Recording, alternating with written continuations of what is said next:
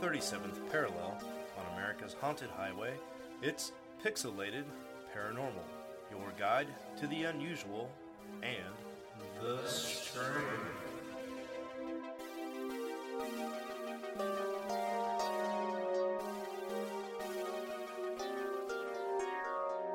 Well, hello, everybody. Welcome back. This is episode 187 of Pixelated Paranormal.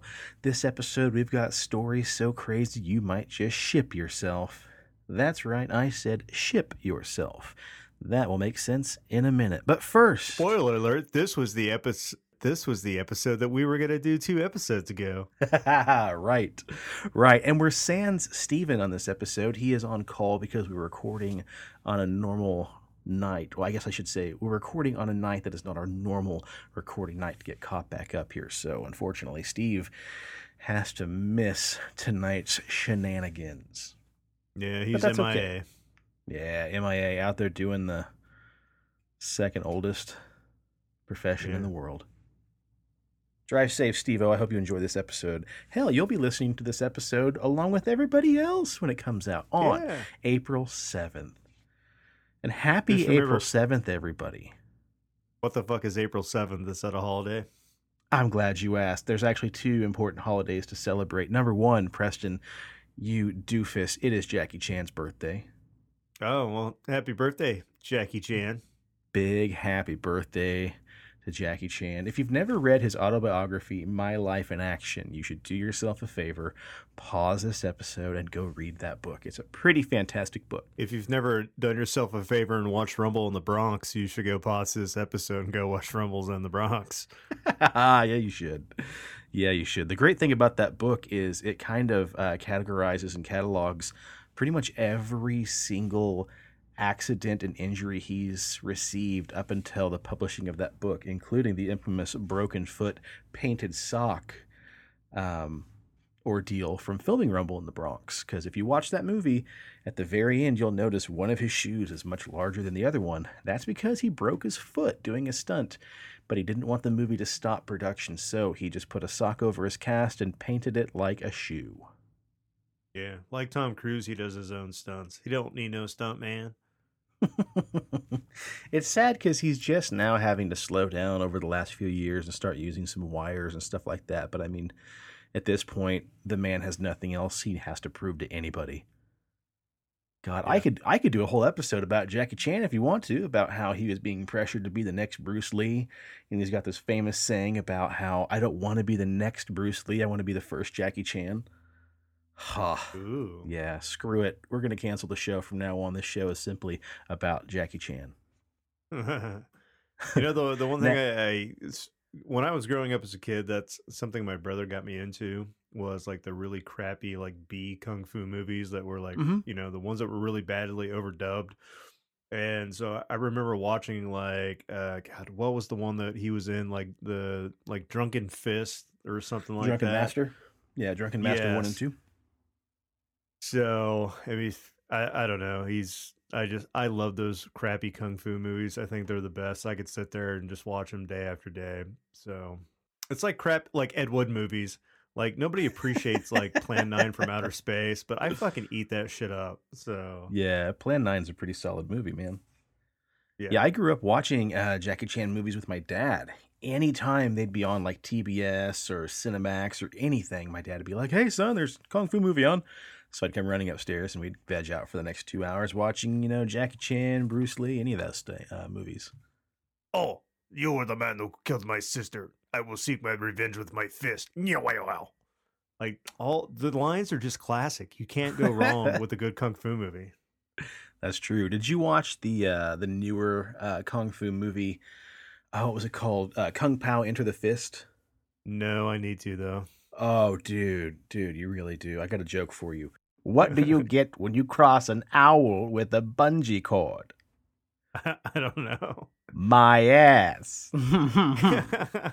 you you really need to see Kung Pow Enter the Fist. It's such a good film. If I remember right, that was actually a kung fu movie they took and then dubbed a bunch of actors' faces over top of, and then added some more extra film uh, sequences. It's just so funny. Uh, my buddy Devin and Tony and I probably watched that thing like three or four times in a row one night. It's just a funny ass movie from I think like 2002, 2003, somewhere in there. Fuck, it was hilarious, man. Now the other, And then you got Kung Kung Fu Hustle. Don't forget that one. yeah, Kung Fu Hustle was pretty solid, of course.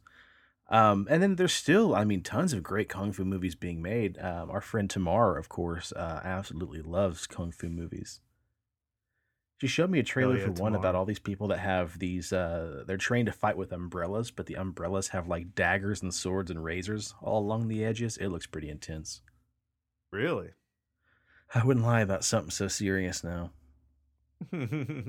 Now, the other important holiday is, yeah, April 7th, 2000. That was 21 years ago today, Preston. I asked Shayla to be my girlfriend. oh.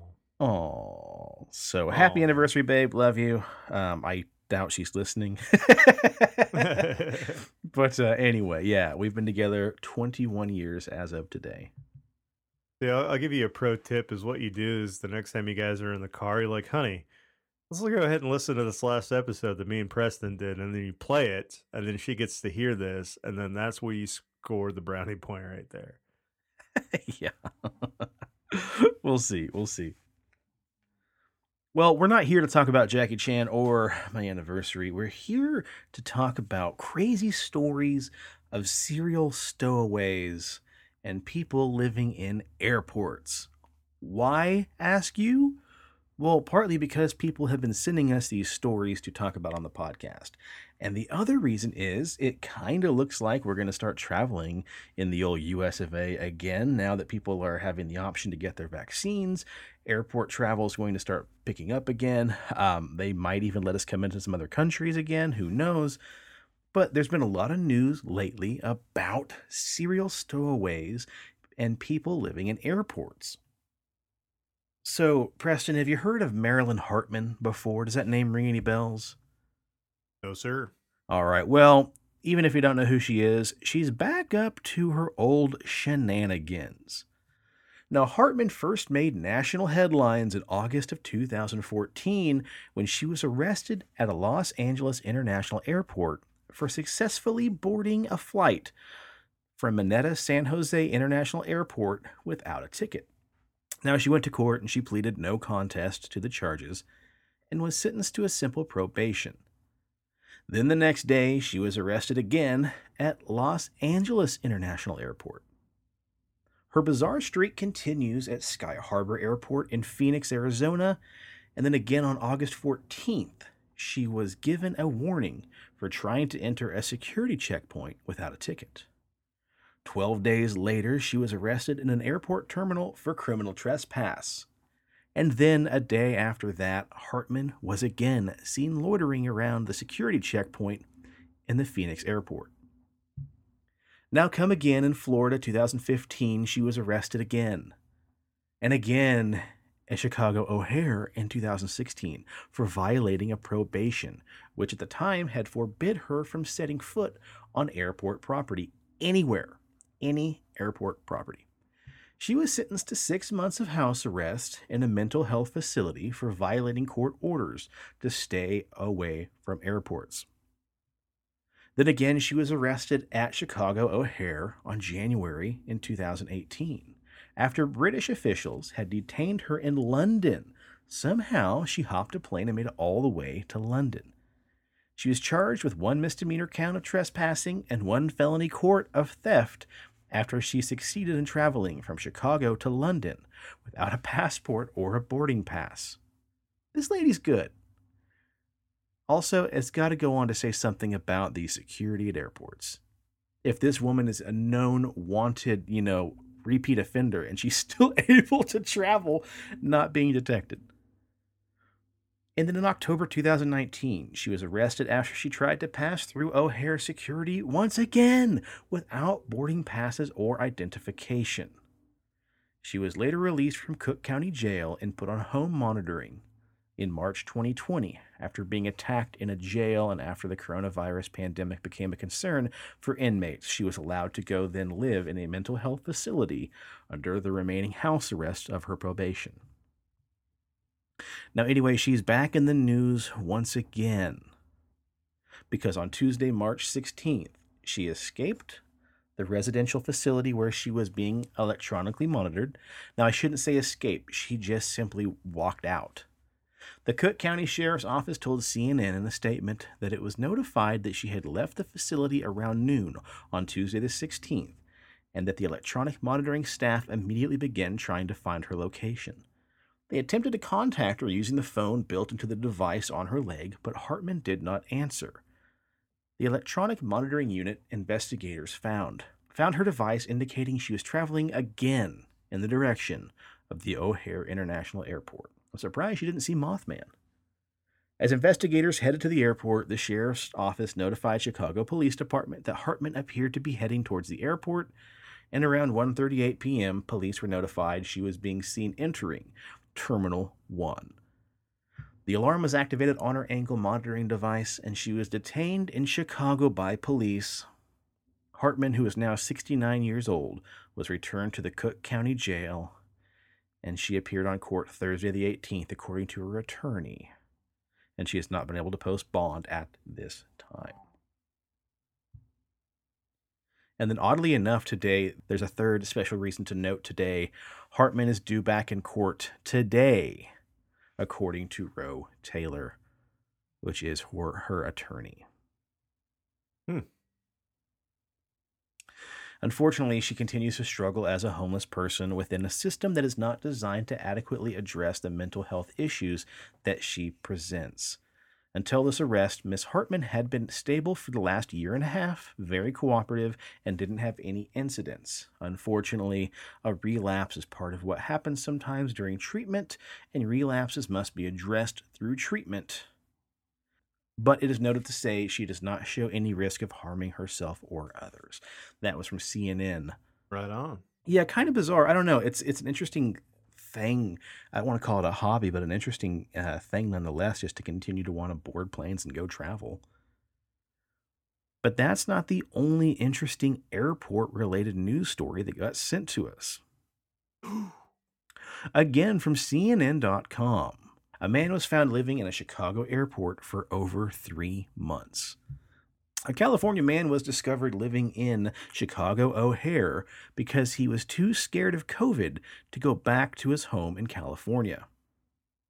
Aditya Uday Singh, 33, was arrested on Saturday morning local time at Chicago O'Hare. Now, this is back in January from this news report, and charged with impersonation in a restricted area of the airport and theft of less than $500, says the Chicago Police Department. Singh appeared in bond court the following day, where, according to Chicago Tribune, prosecutors said that Singh had arrived at O'Hare on a flight from Los Angeles on October 19, 2020.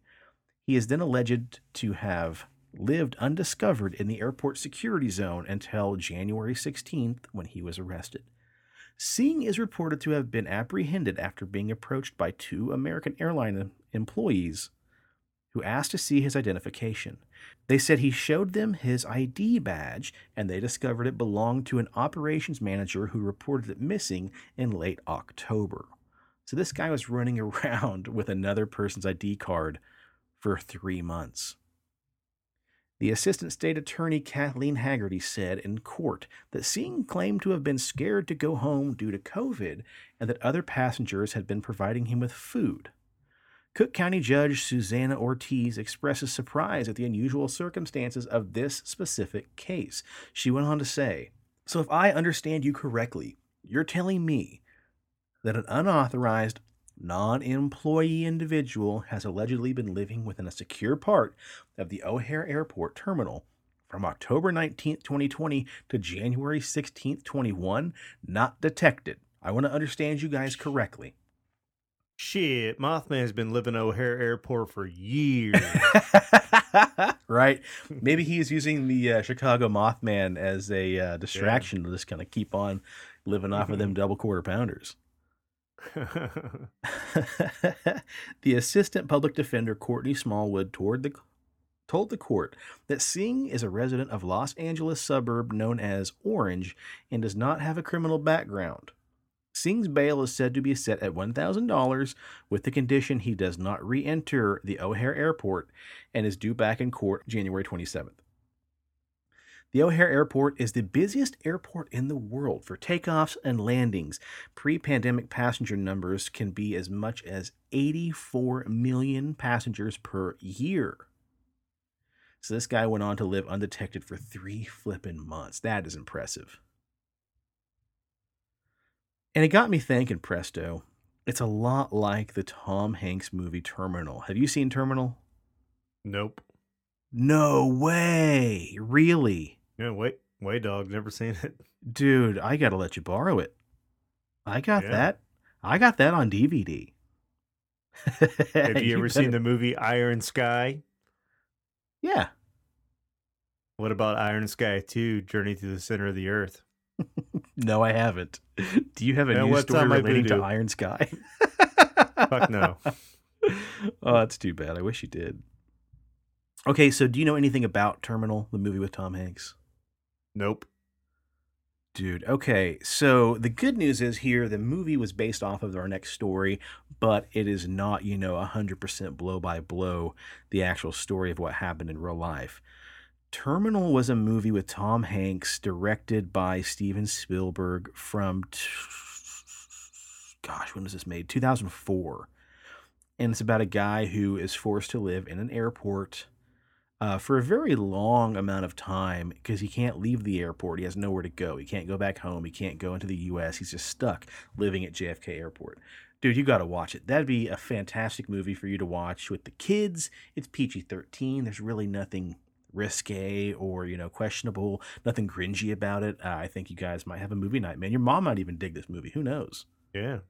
So, funny story about movie night, real quick. Um, remember how you gave me the uh, digital code to uh, the shape, the shape of water, or whatever that movie's called? yeah.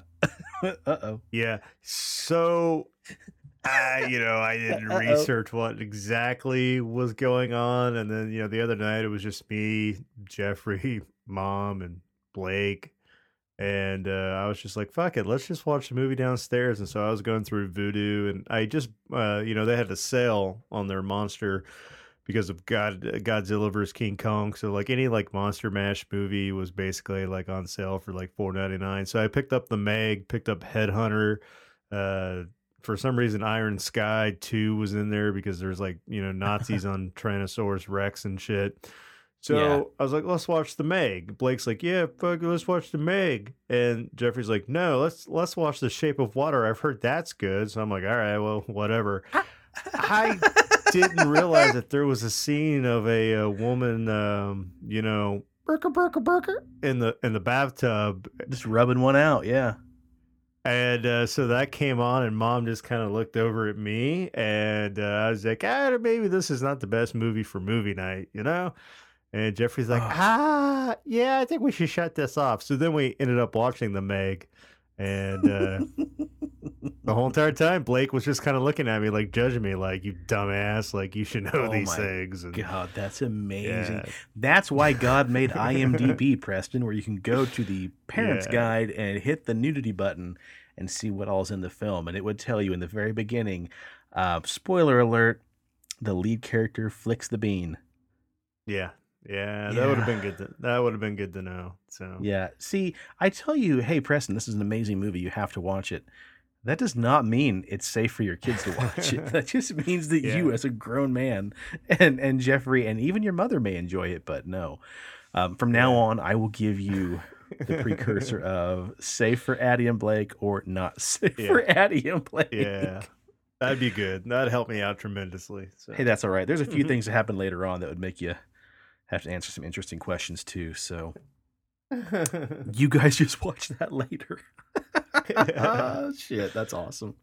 Well, I will get you Terminal next time I see you, um, so you can watch that. It's a it's a pretty fantastic movie. Shit, I think I bought this movie at a used movie sale at a Blockbuster. Kids, if you don't know what Hell that is, yeah. Google Blockbuster. Well, here is one of two main stories for the episode. This is the story of the man who got stuck in the airport for 18 years, inspiring the Steven Spielberg Tom Hanks vehicle Terminal. If you happen to pass through Terminal 1 of Charles de Gaulle International Airport between August 26, 1988 and July 2006, you may have spotted Mehran Karimi Naziri. If you thought he was just another passenger waiting to catch a flight, well, you'd only be partly correct. Though it's true Naziri's plan was to travel to the United Kingdom, a combination of laws and lack of documentation left the Iranian refugee confined to the terminal for 18 years. The beginning of Mehran Karimi Naziri's story is hard to trace. Even Naziri claimed different origins throughout time. What's indisputably true, though, is for almost 18 years with his personal belongings by his side, Naziri lived in the terminal of a Paris airport. This comes from allthat'sinteresting.com. Born in Majid Soliman, Iran in 1943, Naziri traveled to the United Kingdom in 1973 to study at the University of Bradford. While he was there going to college, there was some turmoil that broke out in Iran, allowing him to join a protest against his country against a Shah Reza Pahlavi, the last Shah of Iran. After college, when he returned to Iran in 1973, Naziri said that he was imprisoned immediately and then exiled for anti government activity for his involvement in the protest back in the UK. Naziri requested political asylum from Iran, and after being denied by capitals across Europe for over four years, the United Nations High Commissioner for Refugees in Belgium finally gave Naziri official refugee status in 1981. So Naziri packed up a few things and headed for the UK.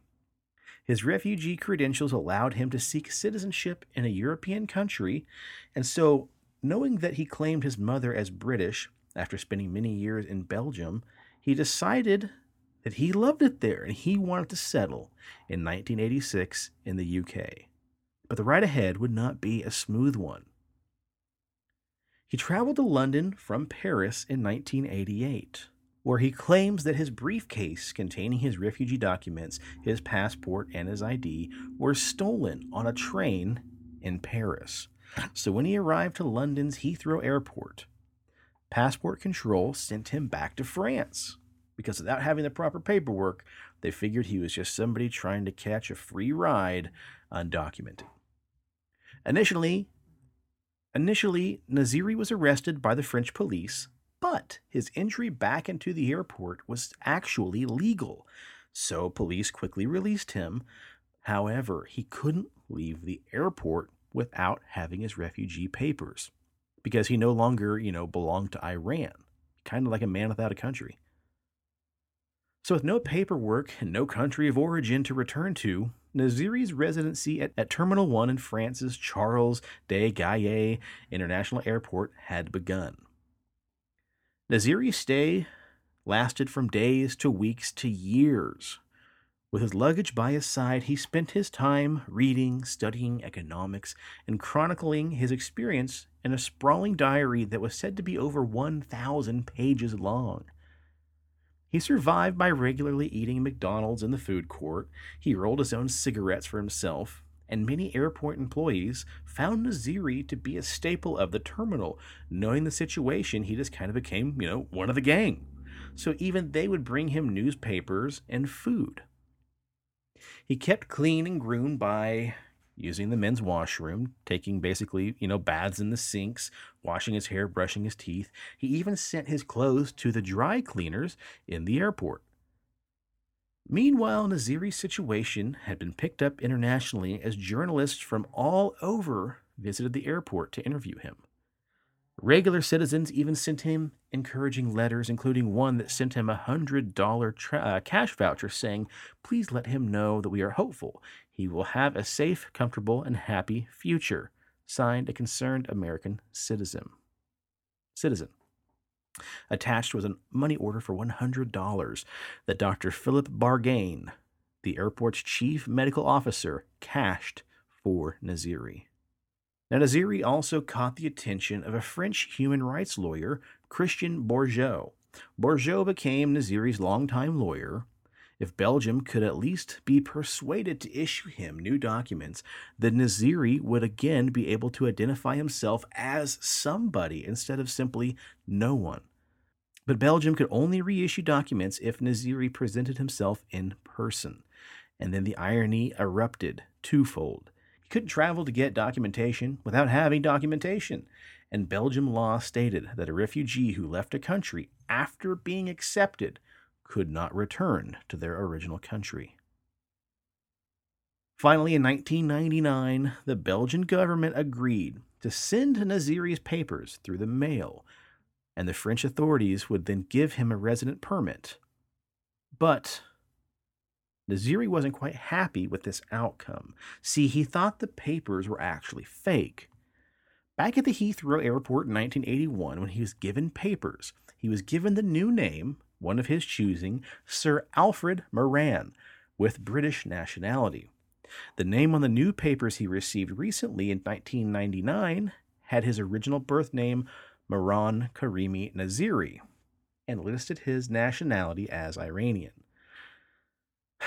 Unfortunately, Naziri did not like it, and even though Bourget, the lawyer who was working pro bono for 10 years trying to help him,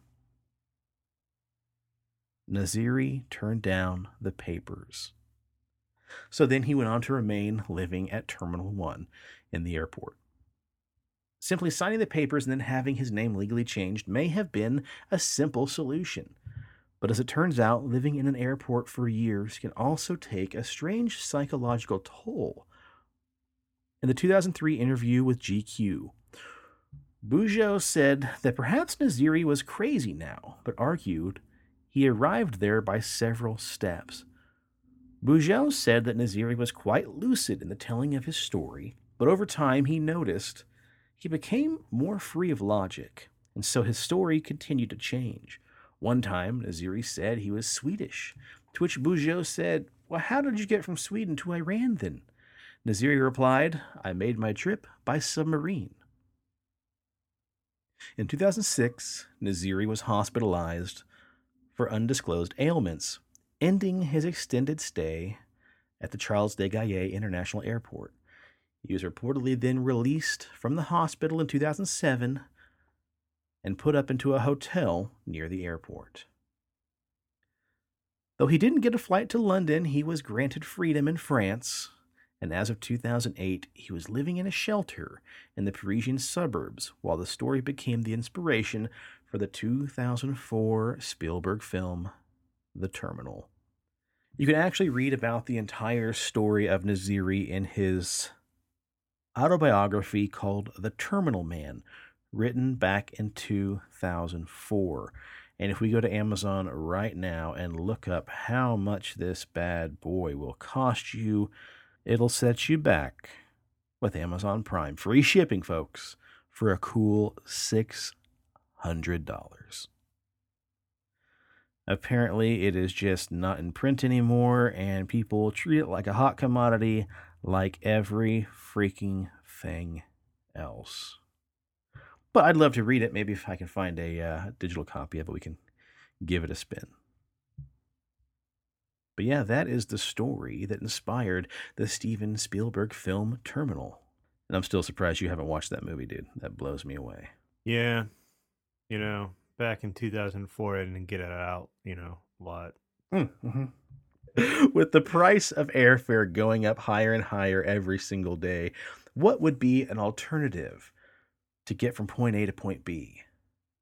Fucking stowaway, man.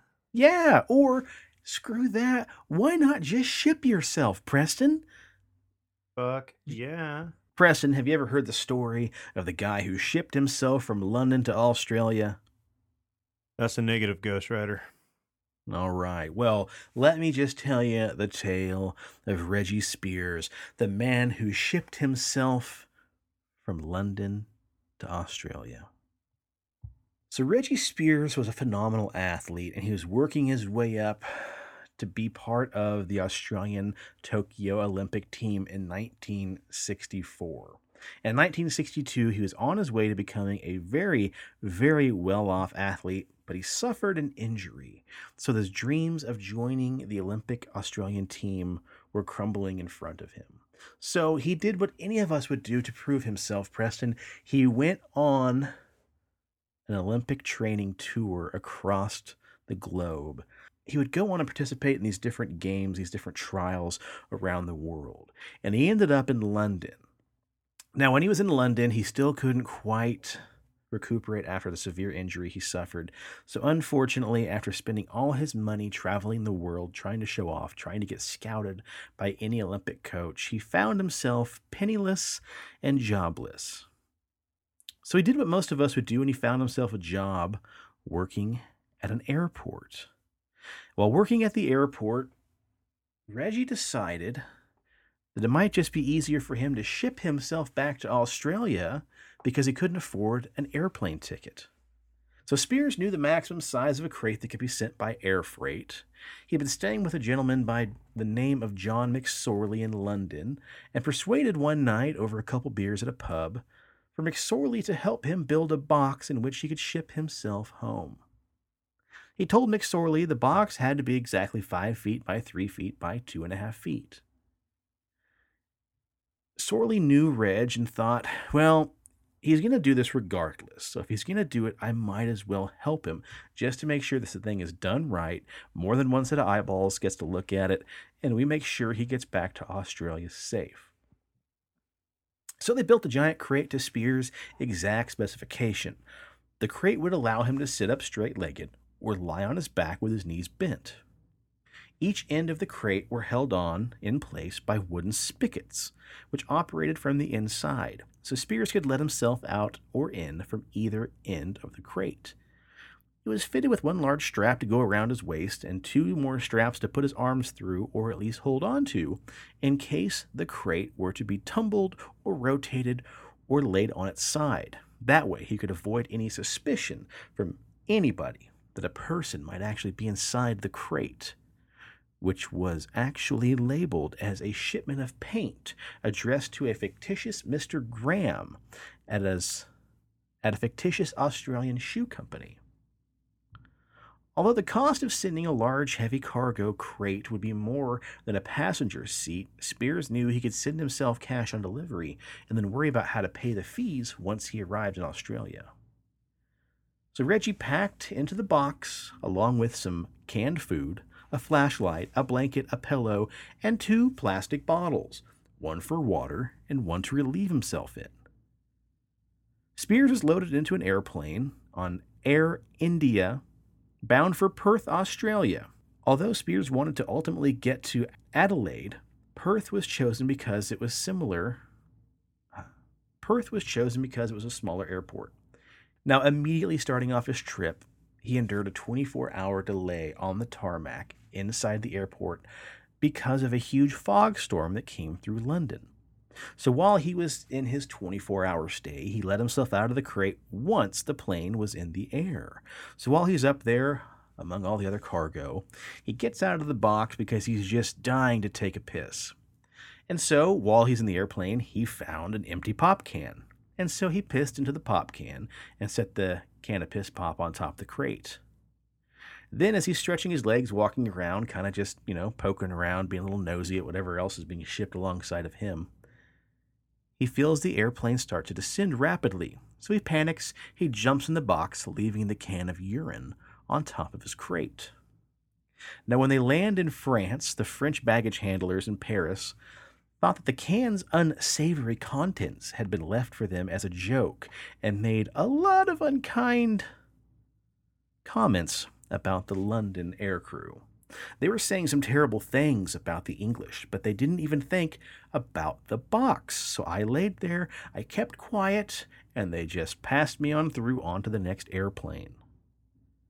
The next stop was a long journey back to Australia, involving a stop in Bombay, where the baggage handlers accidentally dropped the crate containing Mr. Reggie and it landed upside down. Now, because they had to refuel the plane and get a couple other things before they got back up in the air, they left him upside down in his crate in the middle of the Bombay airport, where it got so hot inside of the crate, he actually stripped down naked and was in there for almost eight straight hours, almost passing out due to the sheer dehydration alone. He said they had this thing on its end. I was on the tarmac while they were changing me from one plane to another, strapped, but my feet were up in the air. I was sweating like a pig, but I didn't I didn't give up. I waited there patiently, and eventually, before I passed out, they came and got my crate and put me on to another plane where I soon cooled off. When the plane finally touched down in Perth, the cargo hold was opened, and Spiers heard the Australian baggage handler swearing about the size of this big ass crate they had to unload. As soon as he identified their accents, he knew he was home. I mean, the accents, how could I miss it? I'm on the soil. Amazing, wonderful. I have made it. I was grinning from ear to ear, but I wasn't going to let them know that now I'm here. I've almost pulled this entire thing off. I knew they would take the box to a bond shed for storage, so when they put me in the shed, I got out straight away. There were all these cartons, one of which was a big carton shipment of beer. I didn't drink, but boy, I cracked open a can of that beer to celebrate and downed the whole entire can. Spiers had survived for three days, all in all, traveling in the wooden crate, but he still faced the biggest challenge of all getting out of the Australian airport. But fortunately, Lady Luck was still with him. He said there were some pretty good tools inside the storage facility, so I just cut a hole in the side of the wall and let myself out. There was no security in sight, so I put on a suit that I had packed in my bag so I would look cool. I jumped through a window, walked out onto the street, and hitchhiked a ride home. Simple as that. However, he was just about to be found out. Can you imagine Preston being all the way to the end? Do you think you pulled off one of the biggest heists in your own personal history? And then someone's going to rat you out as soon as you land on soil? Bastards. Back in England, his roommate John McSorley, who had built the crate and even personally delivered Reggie to the airport, was getting desperately worried about his friend. See, Spiers made one fatal mistake. He did not contact Reggie. I'm sorry, he did not contact John McSorley when he landed on Australian soil. And so, unfortunately, McSorley contacted the police and told them he was desperately worried about his friend. It was an honest effort to find out what happened, but unfortunately, the media caught wind, and quickly Spiers became a sensation across Australia. He said, I got a telegram from a renowned Australian politician saying, A gallant effort by a real Aussie. Here's five quid. And in the end, the airline, after he was found out, did not make him pay the shipping fees.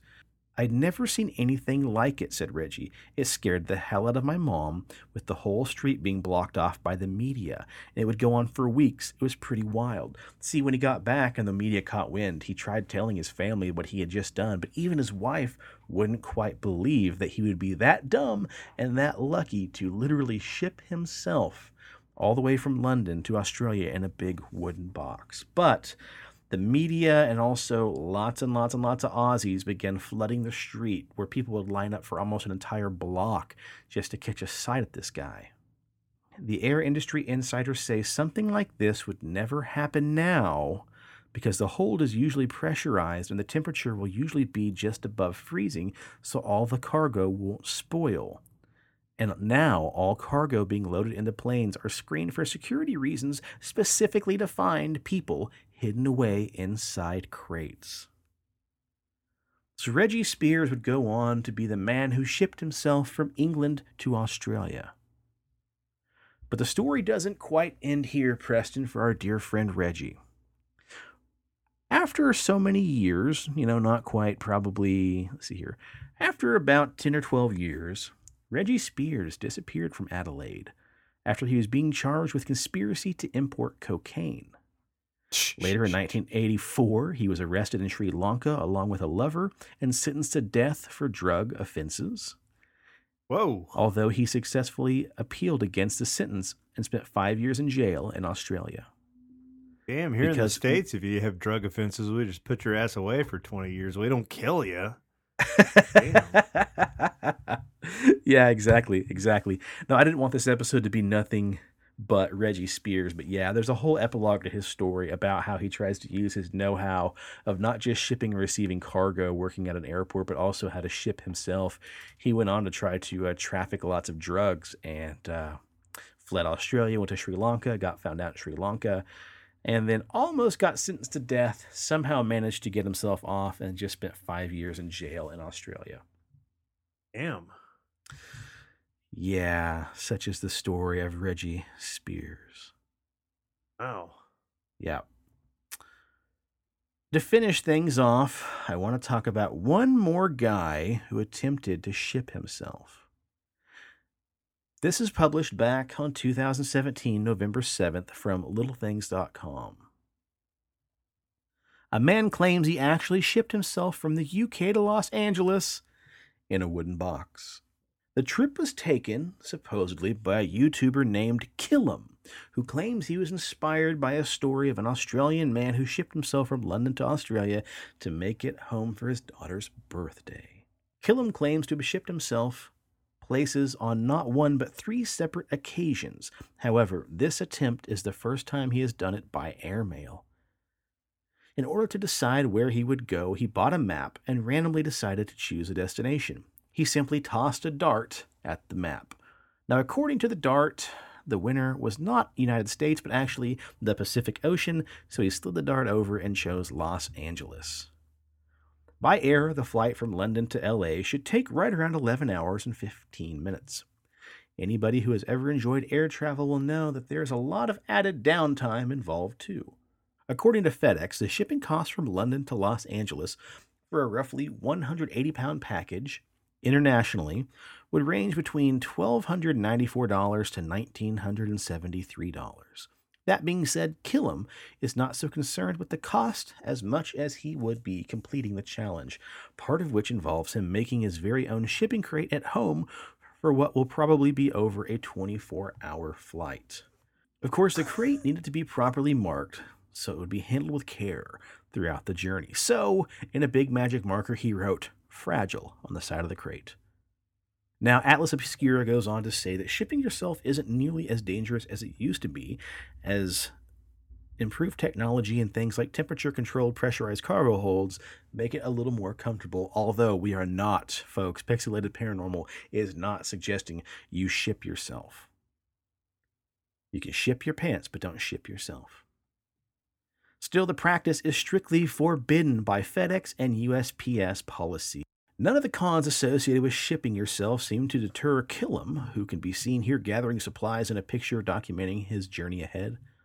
Non perishable foods, water bottles are king in the situation. He also had to be careful avoiding salty foods that would make him too thirsty or make his bladder overreactive. Overactive. The $1 million question, though, Preston, is how does he do his business? How does he pinch one off? Dude, you Killam, fucking shit in a bucket or piss in a bottle. There you go. Killam seemed to think of that because he bought a potty training toilet to pack into his crate.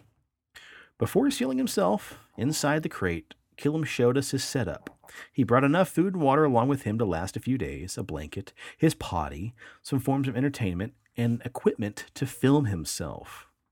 According to Killam, his first night was spent inside a warehouse. He would be loaded into an airplane in the morning, but had no idea for how long. Spoiler alert, it can get very cold in a cargo hold. The passenger cabin may also seem a little chilly. But take Killam's word for it, folks, how uncomfortable it apparently got to stay folded in a crate for more than a day in an extremely cold room. By the end of the nearly 12 hour plane ride, Killam says he had eaten most of the food and only one bottle of water remained in his stash. He also had to duct tape his potty shut to seal off the smell from all the browns he took to the Super Bowl. He admits that his plan didn't work as well as he may had hoped, but can we be surprised? Despite the bumps and discomfort, Killam seemed to arrive in Los Angeles to the hotel where his dad was staying and waiting to meet him. Killam got the good old stretch he didn't get while locked inside that box and got a well deserved shower. Because if anybody needed to take a bath, it would be a man who had a shit reed diffuser in the box right next to him. Needless mm-hmm. to say, he made it in one piece and it's hard not to be impressed by his determination. So, my question here would be Is there video of the actual trip? We'd have to go to YouTube to figure that out. But what do you think, Preston? Do you think this guy really did this, or is this just a load of poppycock? I think it's a load of fucking shit. uh, let's see here. Kill him shipping himself. Kill him shitting himself. He says, I mailed myself in a shipping container, and you won't believe what happened. Huh, well, apparently you can go on YouTube and find videos of Killam uh, shipping himself on more than one occasion. I've only shipped myself once as an adult male. I shipped my pants outside of Benton, Kansas. oh, there you have it. There you have it. But this got us thinking too. This is all about airports, people living in airports, shipping themselves from airport to airport in crates, surviving for 18 years living in an airport. Preston, where are some other strange places people have been found living outside of airports? Well, so this first story is kind of um, not so much like, you know, living in a strange place, but living in a strange condition. Mhm. So, a woman in Michigan lived with her dead roommate's body for up to 18 months because she was lonely. Charles Ziegler was 67 years old and suffered from emphysema when he passed away. Instead of reporting his death, Ziegler's 72 year old friend Linda Chase, with whom he lived for 10 years, propped his body up in a chair in front of the television. She kept the body clean and dressed and talked to the mummified remains while wa- watching NASCAR. Chase was investigated for Social Security fraud for continuing to cash Ziegler's checks after his death, but that doesn't appear to be the motive for keeping her friend's corpse. When asked why she had done such a thing, Chase said, I didn't want to be alone. He was the only guy who was ever nice to me. So it's kind of like a weird weekend at Bernie's, but it's weekend Oh. with Charles. Yeah, that's kind of sad. Yeah. Wow. Yeah, and what's weird is like it wasn't like they buried the body and preserved it, you know, and put all like the formaldehyde and all the different embalming fluids. Like, Mhm. no, this guy was just like fucking rotting away in a fucking chair, and she's just like, "What are you doing today, Charles? I see your finger fell off. Do you want me to sew that back on for you, Charles?" It's it's just kind of creepy. Like that fucking house had to smell, man.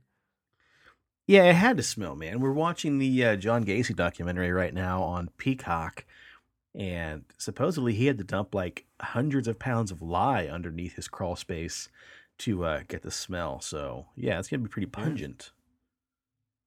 And then a uh, maybe you're the outdoorsy type of guy and you want to live off the grid. Well, a 56 year old man in New Mexico was found living in a cave on property that belonged to the Department of Energy. Roy Moore's makeshift abode was equipped with a bed, front door, wood burning stove, solar panels, and a satellite radio. He had been living in the cave for four years without being detected, but then finally, smoke from the stove drew the attention of the authorities, who also discovered marijuana plants on the property. Moore and his belongings were removed, and he was charged with a mi- misdemeanor and drug offenses. Wow.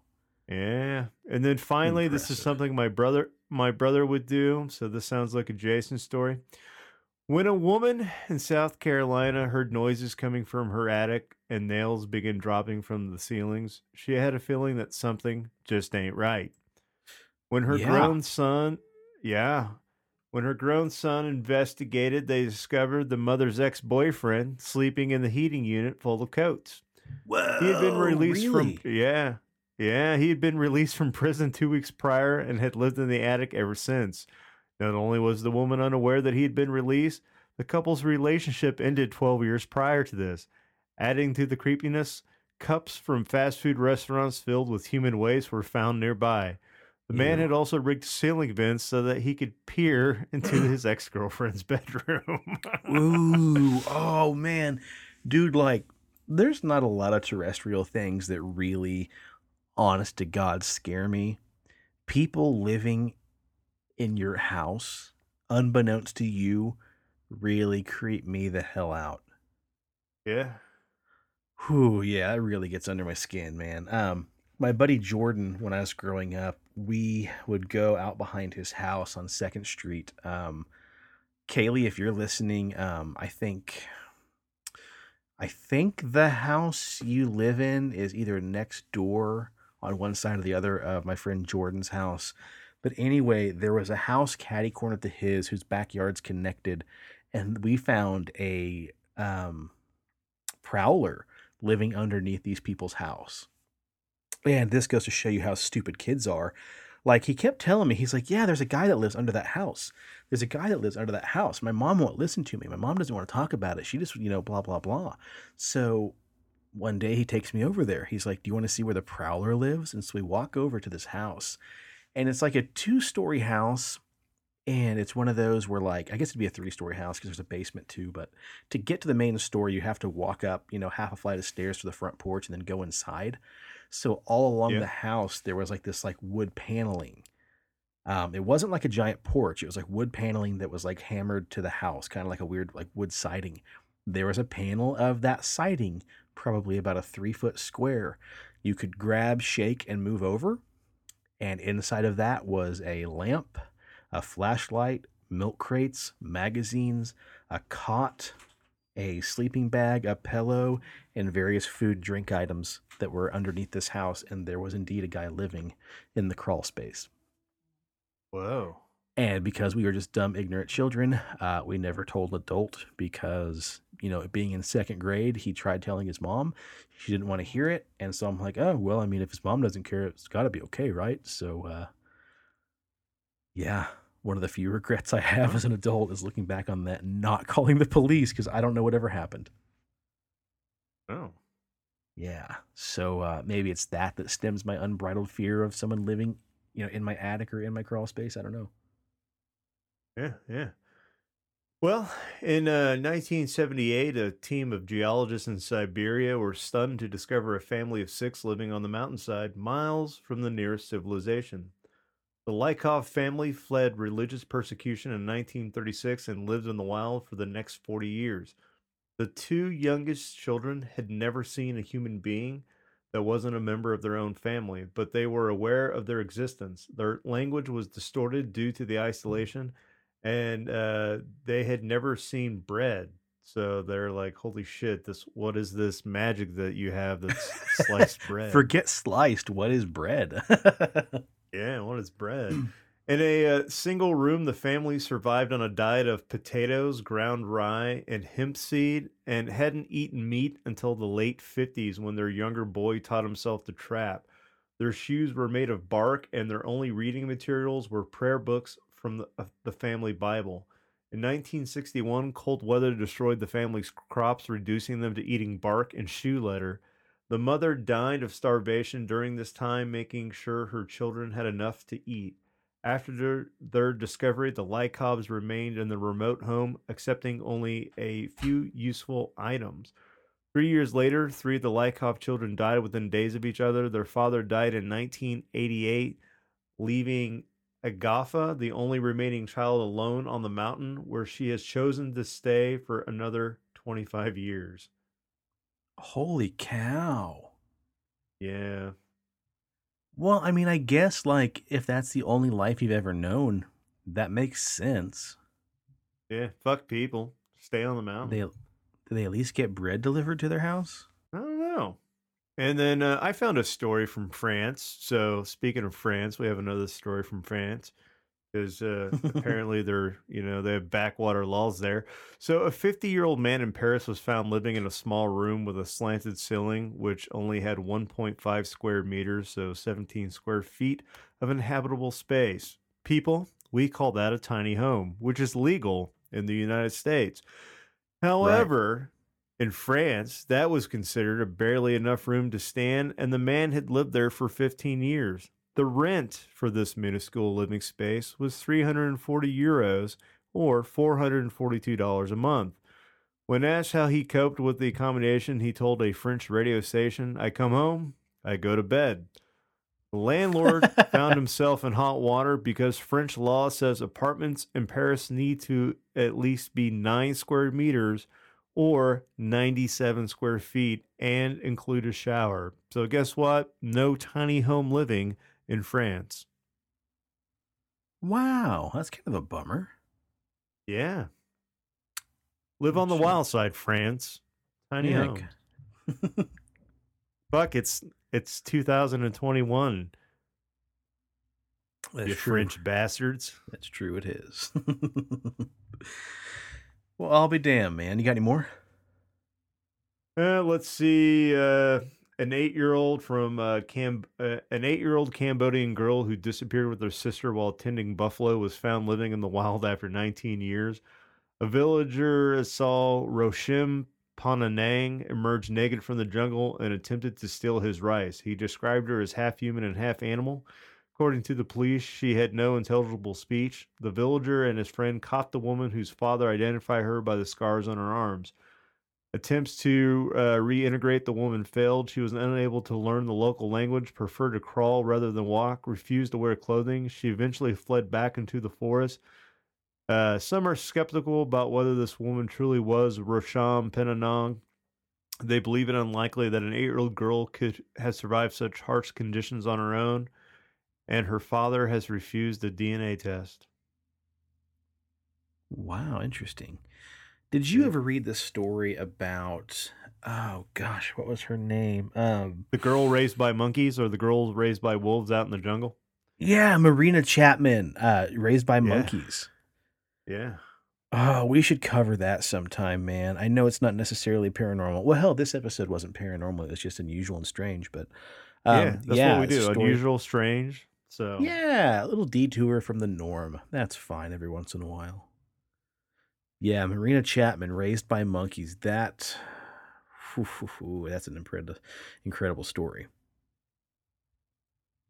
Well, cool, man. Thanks for dropping the little cherry on top this Sunday for us. yeah. And Jason, So- if you're listening, stop living in your ex girlfriend's attic. Okay, it's not cool. Oh, yeah. It's got to be hard lugging all those records up into the attic every time you go up there. Yeah. Well, folks, we hope you enjoyed this little uh, detour from the paranormal. Uh, we want to maybe do some more stories like this down the road. Maybe kind of keep it a little more unusual, strange, a little less spooky once in a while. It's kind of nice to break from the usual. But uh, Steve, sorry you uh, couldn't join us to record the episode. Hopefully, you enjoyed this as well. You'll be back with us next time. Presto, I think it's high time we get back to doing some cryptid encounters. What do you think? Yeah, buddy. Yeah, buddy. I uh, I've been thinking it's been a while. There is a brewery. I can't say who it is, but there is a, a craft brewery somewhere here in the U.S. that I've been chatting with, wanting to do some um, some stories with about their local folklore, and it got me thinking. Like it's just been a very very long time since we've done a a really nice cryptid encounter. So if we don't get one done for episode 188, I will drop a fatty for you on episode 189 because I got a good one all right, folks. Well, we better jump out of here for now. Uh, but thank you so much for listening. Thank you for joining us on the episode. Please, if you haven't already, please check out 13 Nightmares, our side project horror movie podcast. We just dropped our third deep dive episode into the Wes Craven movie Scream. Check out the rest of the shows on the Pixelated Sausage Network and Amazingly Baka, Pixelated Sausage. And check out the Instagram page, P-X-L-P-A-R-A-N-O-R-M-A-L. That's P-X-L Paranormal. We've also got the Facebook page, The Pixelated Paranormal Podcast. Send us your personal paranormal stories.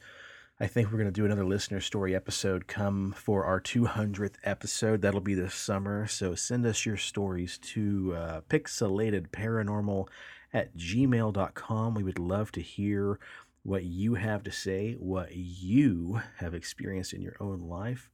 And also, if you'd like, send us a voicemail. We've got a Google Voice number set up 913 662 3144. That's 913 662 3144. We would love to hear what you have to say. I think those messages can be right around, two, I think, three minutes long. So if you get cut off, just call right back and finish it off. Or if that sounds a little too complicated, tell us your story into your phone and send us the MP3, send us the voice memo. We'd love to hear it and actually have listeners hear your strange tales in your own words. That'd be awesome. Presto, what don't do you got forget for the uh, don't forget the YouTube channel because we're up to 85 subscribers now. So if you haven't checked that out, get your butts over to YouTube, hit like, hit subscribe, share it with all your friends. I know YouTube is kind of a weird place to listen to podcasts, but my old uh, fuddy duddy cousin out in Arizona, who's not like into technology, he just discovered our podcast by YouTube, and uh, so uh, you know that's that's another avenue. So get on there, like and subscribe. Yeah. Let's blow that place up. That'd be awesome. And now that you're kind of in your own little studio space, um, for these YouTube episodes, maybe we could start throwing some video on, man. Um, do some video Oh, yeah. chats and stuff like that. That'd be a lot of fun. Yeah. Um, coming up in May, I've been working up a little party. As long as everybody um, gets the time off, I'd like to do a five year anniversary show for us. And with that, um, it'll kind of fall outside of our normal episode, so it'll kind of be a bonus. Um, I want to do a pixelated paranormal five year paranormal beer celebration for us just to come over, hang out on the deck, have a few beers, chit chat, and we can do some videos, some live, you know, um, Facebook live stuff like that, and just uh, just come over and chat, talk about some uh, unusual things these beers are based off of. Because I'm currently tracking down ten different paranormal themed beers and I've got some real fun stuff. Um, should have a nice little surprise rolling up for us uh, if everything goes to plan. But uh, yeah, it'll be fun. We'll have that to look forward to as well because our five year anniversary will be here in just about one more month from now. So hard to believe it's been five years. And then on uh on that note, if you need a beard, if you want a beard, if you want a beard that's better looking than somebody living in an airport with their little, you know, disgusting hobo sink washed beard, check out bigdobsbeardbomb.com and use promo code PXLPARA for 20% off your order and pick yourself up some scents like Dundee Cedar, Bay Rum, Sweet Tobacco, Fresh, Citrus, Mint, and Classic. Hell yeah. Shout out to Big Dobbs. And if you're in the Wichita area, please stop by the Pawnee and Seneca CD Trade Post. Say hello to our dear friend Leslie and the rest of the gang down there. Been it's been long enough now. Um, things are getting a little safer. People are getting vaccinated. I think it's time we get back together with John and Leslie and do some more CD Trade Post episodes too, man. Do some interesting dives into uh, paranormal movies. It'd be a lot of fun to do another one of those. Heck yeah. Sweet action. Cool. Alrighty, guys. Well, I think we'll let you go now. I'd like to say until next time, on behalf of Steve, cheers to the weird shit in the world and those of us that love to talk about it. And stay spooky and stay on the paranormal highway. The cast at Pixelated Paranormal would like to thank you for listening to this week's episode. Pixelated Paranormal is here to tell you tales of the fantastical, the strange, the unknown. Tales that will move you a little further down the paranormal highway. If you'd like to share your own listener story, we would love to hear it. Email us at pixelatedparanormal at gmail.com. Again, that's pixelatedparanormal at gmail.com. We'd really love to hear from you. Again, thanks for listening to this week's episode of Pixelated Paranormal, your guide to the unusual and